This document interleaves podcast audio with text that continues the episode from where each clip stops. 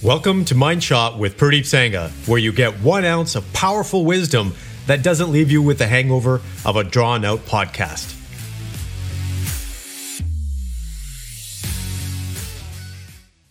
Good morning, Complete Men. Today's episode is about shortening the self-reflection time. And what exactly is that? That is the moment or moments when you actually reflect on the decision that you made regarding whatever it was, whether it's your business or your personal life. This is very important because I see a lot of people struggling with this. What ends up happening is they make a decision, they take action, but they don't really self-reflect until it's too late. And what do I mean by that? I mean that as soon as you start to act, you should be measuring the results.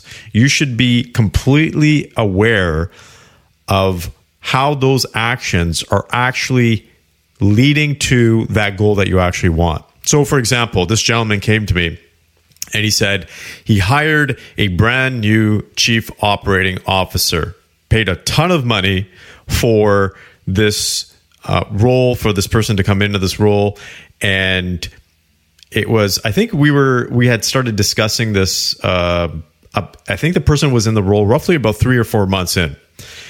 And my question to the C E O was, well, how's it going? And the C E O said, he's still on the fence. I said, what do you mean by that? He's like, I'm still waiting to see how things play out. And I said, hmm, that's a little bit too long. You should be reflecting on your decision almost immediately. You should be analyzing and being aware and measuring the results of your decision almost instantaneously. Because the faster you start self-reflecting, the easier you can actually course correct. This is a core aspect of what we call rapid innovation.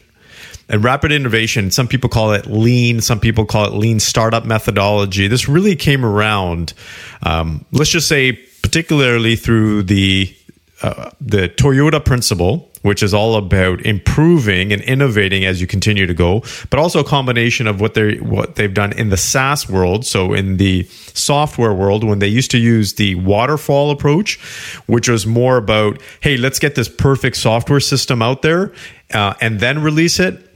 Whereas in today's age and uh, an era, basically what people do, what organizations do is they release a beta version, get the feedback, they change it, they modify it, they go out there again, they get the feedback, they're continuously revi- revitalizing and innovating on their software because that is way faster to get to a final product that the market really, really wants. And that whole process is what we call rapid innovation. And in order for you to rapidly innovate, you need to self-reflect or reflect on the results, right? And and that is where you review what has actually been happening. So this doesn't just apply to business. This applies to your personal life. This applies to you as an individual. And some people do self-reflect, but some people do it in a destructive way where they are beating themselves up. And they are in a negative state. So here's one rule for self-reflection. It always, always, always must be at least in a neutral or optimistic state. It cannot be in a negative state whatsoever. When you analyze things, when you self-reflect on in a negative state, you become more cynical than critical. And someone said this to me years ago. There's a difference between being a critic and a cynic. Where a cynic is someone that just constantly puts things down, where someone that's a critic is actually being objective in, in terms of the, the, it's more constructive. So when you are in a negative state, when you are in a self-defeating state, there's no point in doing self-reflection because you're not going to get anywhere.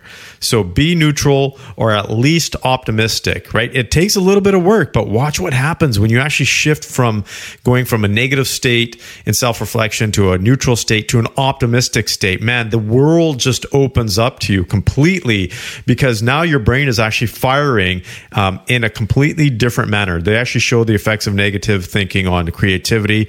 I'm a big fan of this. This is a core aspect of what we teach. If you want to get ahead, you want to solve your problems, you got to be in an optimistic state. So coming back to your mind shot, your mind shot is to identify something that you are working on. It could be something big, something small, where you haven't self-reflected yet in a neutral or positive state, an optimistic state. You might have done it in a negative state, but not in a neutral or optimistic state. I want you to identify that. Again, the faster you actually self-reflect on your decisions and your actions, the faster you actually make progress towards your goals. That is your mind shot for today. Take a look at one aspect of your life or your business, self-reflect, make sure in a neutral or optimistic state, and continue to do that faster. The sooner you self-reflect, again, the faster you make progress. I hope this helps, and I wish you the very best. Take care.